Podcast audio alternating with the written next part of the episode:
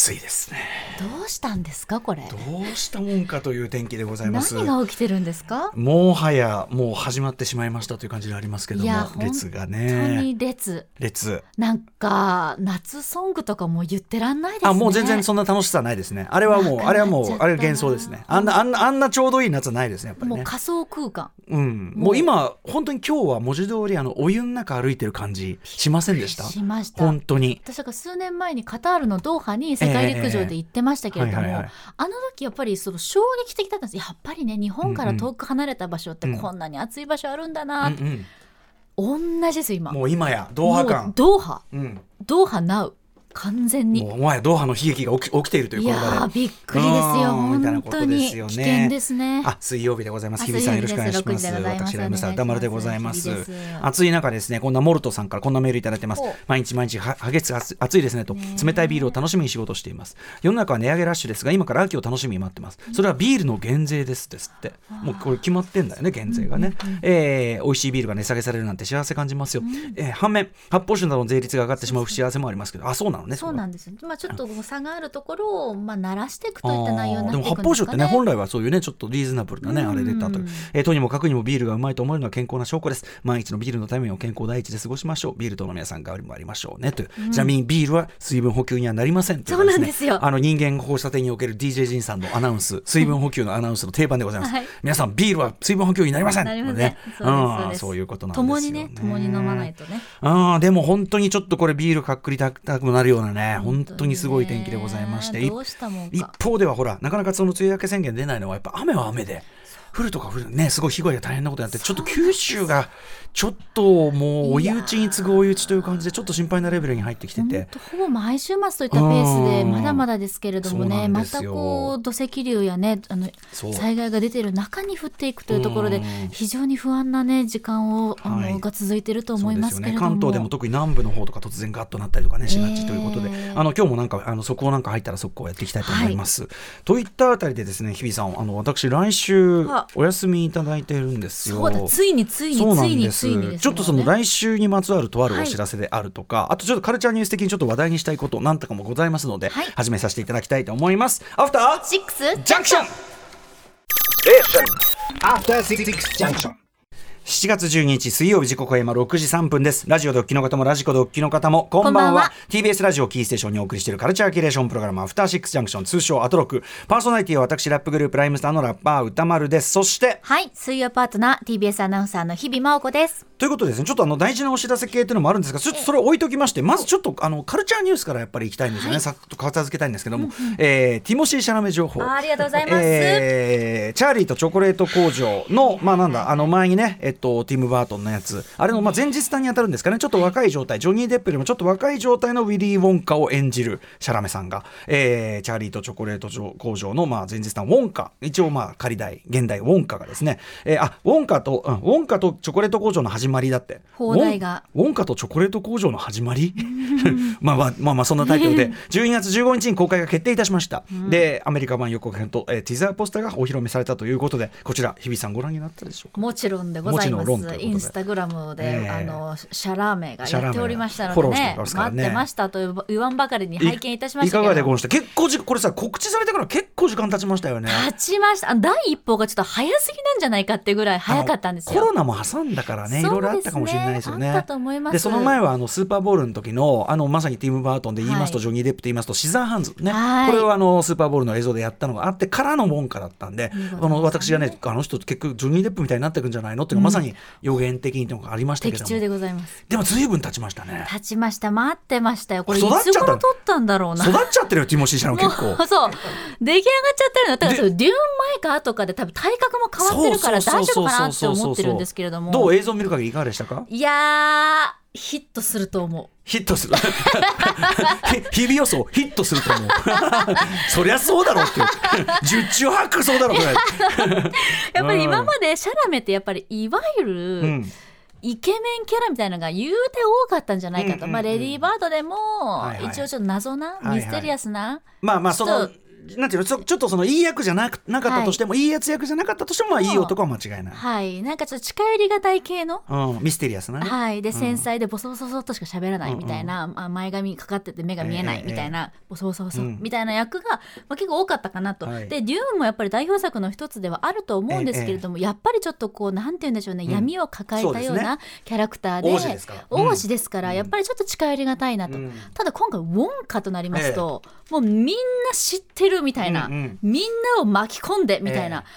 新しいシャラメなんですよ、うんうん役どころは。うんうん。ただオフのシャラメを見てますと、はい。やっぱりですねこれ大好きだから言いますけれども動きがちょっと気持ち悪かったりとか。ああそう。ちょっとこうなんていうのこうちょっとなんかわヘラヘラしてそう。若者特有の腰が定まってない感じ、いやそうそうそうそうなんかこうへにょっと動くみたいな。そうそうそう。でこう笑う時もこうやってへへーっつってうこうひゃひゃひゃひゃみそれをさ。またあのねあのネタにされサタデーナイトライブとかで ネタにされてしてたけどあ最高あの感じだよね。あの感じが実はこのウィリー・ウォンカうん生かされるんじゃないかと。ちょっとへにょっとした感じはい。うん。でもミステリアスという近寄りがたいというよりかはミステリアスもまあでもちょっとね、はい。ちょいちょい謎ではあるから謎な感じではありだからそのまさにジョニー・デップがチャーリーとチョコレート工場で出てきた時の、こう美しくも不思議でありじ、うん。なんかでも近寄りがたくはないまあみたいな、コミがねい。らっしゃいませって人だからね、はい、オープンな。でもちょっと隠してるものがある。あれはジョニー・デップはママイケル・ジャクソンをねモデルにしたなんて言ってますけどね。動きなんかもだから意外とと言いますかぴったりなのかなっていう予感もしましたし、ちょっとシャラメが大きい声出してるの作品って多分今まであんまりないので。シャラメが大きい声確かに。おーいとか絶対言わないんですよ。ャラおメんなとか絶対言わないんだもん。いいやデューン言ってたんじゃねえか？やでも、うとかそんなもんでしょ多分。わかんないけど、おいみたいななんか。であの2作目はね、はい。あのみんなを率いますんで。だんだん声が出てくるよと。多少声が声が出るようになだんだん声が出てくる。声声がしかもほら声は大事だもんねあそう。の作品はねデューンはねそうそう。だから声が出てくるようになってるけど。ウィスパーからの成長みたいな、こうウィスパーな人がたまに声が出てないキャラだだからこそ生きんだあの役はね。そうそうそう。最初から声でかそうなやつだったらあんな違うんです。役やなないもやだやだ僕なんてもう何もできないピエンからのドーンっていうドーンそうそうそう。オーキングドーンみたいなデューンなのにオーキング。オーキング。でデュデューン2作目。デューンオーキングドーン。って。なっていくのにウィリー・ウォンカも最初からやっぱりウィリー・ウォンカですって感じなんで、うんはいはいはい。これはちょっとね新おおもてなしのね心をお持ちの方ですからねウィリー・ウォンカさんはね。ですか？らいい意味でプライベートのあのシャラメの良さが生きていくんじゃないかなと思います。これヒットすると思います。わかりました。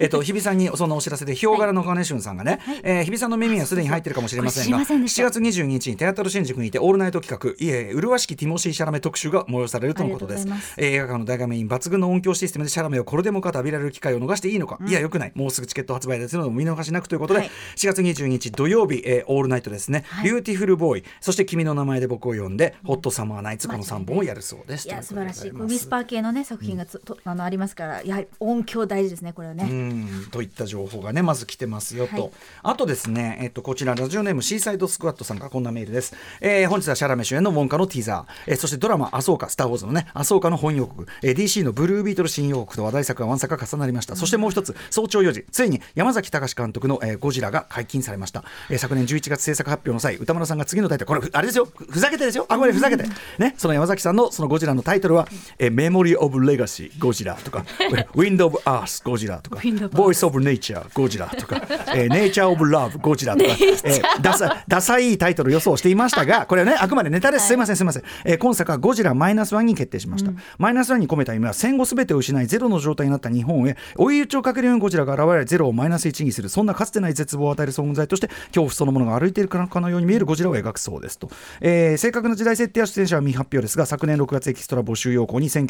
1945年から47年戦後の日本だからオリジナルゴジラよりさらに前っていうことですね。なるほど。えーおそらく戦後1、3年目が舞台と、えー来年のゴジラ70周年に先駆けた映画と発表されていたので、続編または別シリーズも、えーやられてるかもしれませんということで、はい。えー山崎監督という点ですが、コンセプトを聞く限り、えー史上最も容赦なく怖いゴジラが見られそうなので期待したいというか、お願いします。うまくいってほしいというような。これ、私ね、あの茶化して、あの田舎の喫茶店風のタイトルをね、あのいろいろ並べましたけど 並べましたけど、はい。私、この情報を見て、正直、あこれはいけるかも。あとティザー映像を見てあこれは結構その山崎さんの中でも、僕ちなみにあの山崎さんのやつけなしてるばっかりじゃないですからね、あのアルキメデスの対戦とか大絶賛してますんで、特にオープニングシーンとか本当にもうあの、うん、もう涙が出るほど感動したっていうような、あの言ってますけどもどっちかってその方向っていうかあのーな感じしますね。要するにすごく怖いゴジラだし絶望を味わせる、そのまあ、戦後すぐっていう設定が架空の日本史ってことですねある意味ね、そこがどうこう実際に見てどういう意味合いとしてこっちに伝わってくるのかみたいな、まあ、実際見てみないと分かんない、どういうメタファーに取れるのかもしくは本当にただの架空、まあ、ただの設定で終わらせるってことはないと思うんですけどね、要するにメッセージ性というかゴゴジラという存在そのものに関わってくる。現代日本にそのオリジナルゴジラの怖さのあり方を置き換えるっていうのはシン・ゴジラがやっぱりこれ以上ないほど非常にうまくやってたと思うんで、えうんだからこの、まあ、あその面白いって考えたねって感じもするし、お山崎さんのいろんなあるその引き出しの中でもあこれは結構手が合う方じゃん。僕少なくとも僕はテイストが合う方じゃないかなと本気で期待してます。本当に期待してます。お願いします。はい、みたいなだからお願いだからお願いっていう感じがしますね。でも本当にいろんな意味であの非常に楽しい。これはね私の予想ですけどヒットしましいた。やー出ちゃった今日2本出ちゃったこれはヒットです。出ちゃった2本。楽しみにしておりますという感じでございます。はい。でですね、はいちょっとまずじゃあ、えっと、ちょっと私どもごとと言いましょうかね、ちょっとお知らせごとしたいと、まず、あの、すみませんね、私どもライムスター。大事でございますえー6月21日にニューアルバム、えー、オープンザウィンドウをリリースしまして、その後リリース後に次々とミュージックビデオ、フルサイズというのが発表されて、先週、えっ、と、マイランウェイフィーチャリング、えーレイさんのね、えーフルサイズビデオが公開されて、大好評いただいております。おじさんたちのダンス、大好評いただいております。振り付けをやっておりますが、えーフルサイズミュージックビデオ第2弾といたしまして、本日7月12日水曜日、番組終わってすぐ21時から、えーハイパーヨーヨーと一緒にやっているなめんなよ1989の、えーフルミュージックビデオが、えーライムスター公式 YouTube チャンネルで公開されますので、ぜひご覧いただければと思います。えっ、と、川崎クラブチッタのね、公開ゲネプロでも、本当に皆さんの涙を絞り取った、涙と汗と興奮を絞り取ったハイパーちゃんのお二人、えーの、まあ、渾身のバース、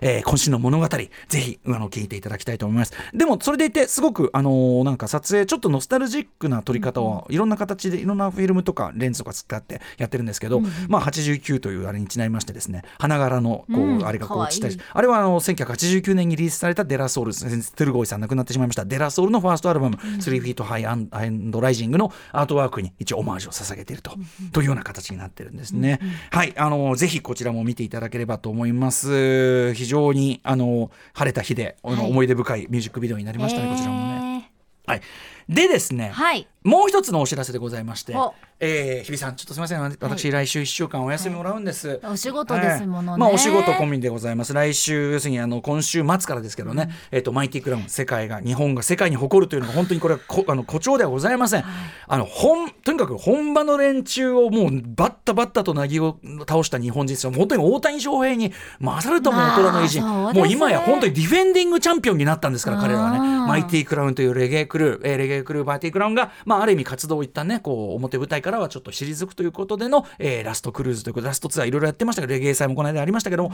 えっ、と、戦場ツアーというのを最後に、もう日本では誰もやったことないような、船の上での音楽の旅というのを彼らが最後のツアーにするわけですが、こちらのツアーに私らもライムスター、まあ、護衛にも参加させていただくということになりまして、本当ついについにですねそうなんです。去年ね、そうなんです。おっしゃる通り、去年そのコロナ禍のあれもありまして、延長になりました延期になりましたんで。ただ、まあ、戦場ライブって我々、まあ、今までやったことないんで。へ えちょっと歌山さん船酔いとか大丈夫ですか？船酔いは、うん、ちょっと大丈夫と断言できるほど経験がそれほどないですが、ええ。ただ、あの、皆さんね、豪華客船に乗って、なんて言ってね、うちのスタッフがニヤニヤしながら、ははね、昨日も、もうみんなニヤニヤしながらね、ああ、ぐ逆転のトライアングルですね、かなんか言うんですよ。うん、逆転のトライアングルはね、豪華客船の上で、まあ大変な目に遭う。あれはあれで。あれはただね、あのもうでかいんですから、あの横浜のランドマークタワーを横に倒したよりもっとでかい船なんです。ええだから、だからそんな揺れるったって、はい。そんなそんなじゃないですよ。揺れないわそれは、うん、そうそんなに感じないと聞いております。あすごい。で中の施設はもう凄まじいものがあるらしいんで、ええだからまあ中で遊び倒してたら終わっちゃうと思うんですけど正直、ね、え食べ放題飲み放食べ放題飲み放題。あの飲み放題パッククがあるそうです。う。わーいいな でまあそれでたあのまあ楽しみ半分というかねもちろん仕事もちゃんとやりますが、あのねちなみに中の日程みたいのはまだ明かされてなくてな船に乗ってそのその日ごとにどんどん発表されてって皆さんワクワクしてくださいという。サプライズサプライズの連発にみたいですよ。うん、なんでまあ私も非常に楽しみにしていいるわけやなんです。楽しんできてくださいそうなんです。お仕事とはいえででまあ1週間お休みするわけなんですが、ということで曜日パートナーねその皆さんに、あのまあ、向かいに座ってねなんかやる人、代打どなたにするかということでやってるわけなんですよ。で、えっといろいろ発表してまいりました、えっと月曜日、えっと来週の月曜日の、えっとパートナーはスーパーサザンゴマシン選手。安心ですね。そして火曜日宇垣さんの日は富山由紀子さん、はい。もう富山さんと宇垣さんでで漫画祭りですから、うんなもう僕なんか僕なんかいるだけ無駄なんですから。またまた。うん。もういいるだけそれ邪魔するだけなんですから、まこんなものはいない方がいいということでございます。で問題は水曜日ですよ。はあは。あ日比さん。ねいろんな人がいろんなことを予想してるらしいいねやーやっぱり今一番濃厚と言われているのがパリナオ、濃厚な線と言われてるのがパリナオ？パリッコさんパリッコさんと鈴木奈緒さん。まあ先週もね安直だろ？すぐこうやってね、のんはいのんべにはのんべを当てるという考え方もありますけど。本当にそれもありがただね、これはですね、やっぱ皆さんこの、この番組のこの、なんていうかな、構成みたいなの工夫がお気づきでないのだろうかと。あの二人が登場するのは、いつも8時台なんですよ。そうなの。これはなぜかと言いますと、ええ。交通情報とかが終わった後にやっぱのんべにはご登場いただきたいということなんです。ただ飲んでるだけじゃないそういうことなんですよ、ねやっぱりあね。あのパリッコさんにあ本の調子で交通情報とか振らせられませんから。パリッコさん多分開始15分で多分寝ちゃうと思うんですよね。だいぶこううんねすごくまったりし始めますからえね。ーそれもそれでうん。いいんです。楽しい楽しい。最高最高最高最高最高。だからお二人に代打パーソナリティやっていただく日もあるかもしれません。それもすごいそれもいずれはあるかもしれませんがそれは直近でお世話になったばっかりだからそんなね安直なキャスティングをうちの番組はしませんよ、はい。皆さんいいですか、発表しますよ。来週7月19日水曜日お休みをいただく私歌丸に代わって日々真央子さんこの向かいに座ってこの第6スタジオ代打パーソナリティを務めていただくのはこの方です。ラッパーのクレバさんです。よいしょどうですか？そんなことあります？ーよいしょよいしょよいしょ。そんな贅沢な代打パーソナリティあります？来ちゃうんですね。来てしまいます。まあでも彼は実際アトロックすごい聞いてくれいやててものすごくお世話にもなってまあ、ますし、ブームボーク特集なんかでもお世話にななってますはい。し、なんかね、自分が後半の関係するあれとかすると、すぐメール来ますからね、ポーンっつって。ありがてえ。うん、うん。だからクレちゃんがやってくれるんです。ありがとうございます。まあ、言うまでもなくもう私が尊敬するね、大後輩、えークレバさんでございますが、えー文房具ものとしても近年はね、はい。もうマツコの知らない世界でも大活躍しているわけなんですが、はい。そんなクレバさんがこの番組3時間ぶっ通しで、いやーやっていただくんですねありがたいねありがたいでございますうわー嬉しいっていうのと同時に安心しかないうん、まあそうだよね。間違いなく安心しかないですねいないいや、またあの男がまあ正直な、そのやらせれば何をやらせてもうまい男だからな。ああまあまあまあね、私が不在の時、ええこれはもう、まあなんていうか、だからカバーするとこじゃないですよ。もうカバーどころか、そのそっちのがすげえですね、竹中直人さんに、そっちのがすげえってやつですよね。いやいやああ、悪かったな。ああ、悪かった。俺はそれを毎日こう、5日分引き伸ばしてやってるよ。ああ、あれだよ、それはね。もう翌々週の歌丸さんも見えてきたもう。何を言うか というね見えてきた見えてきた。まあでもクレちゃん受けていただいてありがとうございます、はいということではい。クレバさんちなみに後ろに流れてるのは、えー新曲に、えー6月9日にリリースされました「ラッセーラ」とかね。あと最近はあのあれですね。あのオジロザウルスマッチョとのねあの奇跡の共演が話題になったりもしてます「プレイヤーズプレイヤー」という曲がね、えーバズったりもしておりますが。そんなクレバさん登場して、えークレバさんにぴったりな企画でお送りするのが来週7月19日水曜のアフターシックスジャンクションとなっておりますので、はい。来週は来週でそしてふ普段は普段で。いつもはいつもの良さがあり。いついつもはいつもそれなりに。いやいやいやいや。昔はねあの昔のあれですよ。あのフジカラーのさ、しはい。あのコマーシャルで、キキキリさんのセリフで、はい。う美しい人はより美しく、えーそうでない人はそれなりにそれな映りましたまあそんな気分でねお送りしてる番組でございます。あのまだ始まって20分ですから 大丈夫です。今日はねそれなりに、それなりに楽しんでいただければと思います。え ー、7月19日、来週クレちゃん、えー、代打パーソナリティのアフターシックスジャンクションもぜひお楽しみにしていただきたいと思います。はい、ということで本日のメニュー紹介いってみましょう。この後すぐはカルチャー界の気になる人、物、動きを紹介します。カルチャートークのコーナーです。今夜のゲストはアニメーション作家で東京芸術大学教授の伊藤雄一先生お越しいただきます。この夏注目のいわゆるコマ撮りアニメ、ストップモーションアニメの話題作紹介していただきます。ここに来てめちゃくちゃ面白いストップモーションアニメ作品が本当にねいっぱい公開されるということで、はい、伊藤さんねちょっと楽しみですねどんな作品が来るのか、えーそして7時からは日帰りでライブや DJ プレイをお送りする音楽コーナーライブダイレクト今夜のゲストはこの方です6月28日にメジャーファーストアルバム「象形に立つ」をリリースしたシンガーソングライター小林渡さん登場、えー、と番組には3回ほどねすでに登場していただいておりますが本日はこの第6スタジオに直接お越しいただきまして、初の生弾き語りライブ水曜水曜はなかなか役得が続いておりますこちらね本当にライブ続いてまして嬉しいです、生ライブ。はい、小林渡さんスタジオライブをお送りいたしますそしてはい、7時30分頃からは番組内番組です。様々な夢追い人にインタビューし、将来や人生の夢を語ってもらう、滋慶学園 COM グループ presents、あなたの夢は何ですか？お送りします。そして7時45分頃からは新概念提唱型投稿コーナーです。アーカイブマジ大事精神を体現する企画、過去録。ポッドキャストに上がった膨大なアトロクのアーカイブの中からリスナーの皆さんにとっての過去のベスト回、お気に入り回、通称過去録投稿していただきます。そして8時台の特集コーナー Beyond the Culture はこちら。アジアのパンクシーン特集アジア各国の良質な音楽を紹介する不定期企画アジアミュージックジャンクションシリーズ久しぶりでございますね。そうなんですはい。よ、ということで今夜はですねミャンマーやタイインドネシアといった東南アジアを中心としたパンクミュージック特集していきます。クね。まあ、アジアの音楽と言いますともうこれまでもねご紹介してきた中ダンスミュージック。そうだねヒップホップ、まあ、k p o p 的なああいうダンスミュージックとかヒップホップとかそういう感じしますけどね、そうですよね、ん。まあ、踊れる民謡なんかもあったりしましたけれども、ただ意外にもパンクミュージックシーン面白い盛り上がりを見せているということなんです。まあ、意外と言うべきかよく考えてみれば必然というべきか。アジア各国というのはね政治的にも本当にさまざまな問題を抱えてて、えー国民たちはやっぱり必ずしもこういろいろこう思うところ抱えるところがあったりする国にやっぱ多いわけですから、となると若者たちやっぱり不満をぶつける楽曲パンクぴったりなわけですね。面白い楽曲生まれてきやすい状まあ幸か不幸か生まれてきやすい状況というのがあるわけです。ということでアジアではいかにしてパンクが育ってきたのかまたパンクシーンのアーティストたちはどんな思いで曲作りを行っているのか、えー現地のアーティスト支援も行っているパンク専門レーベルブロンズフィストレコーズ代表のた高崎秀樹さんに実際に楽曲を、えー聞きながら解説していただきながらお話を伺っていきたいと思います。番組への感想や質問リアルタイムでお待ちしています。アドレスは宇多丸アットマーク tbs.co.jp までです。そして各種 SNS、Twitter、LINE、Instagram それぞれフォローお願いいたします。さらに Apple、Amazon、Spotify などのポッドキャストサービスで過去の放送も配信しておりますので過去録なんかもそれを参考にしながらあぜひ送ってくださいませ、はい、えー、アトロク公式 YouTube チャンネルもやっておりまして、こちら週刊映画辞表ムービーウォッチメン、現在、えー公式に配信中なので、最新回なんかはこちらなんかを参考にしてください。はい。それでは、アフターシックスジャンクション、行ってみよう。After Six Junction.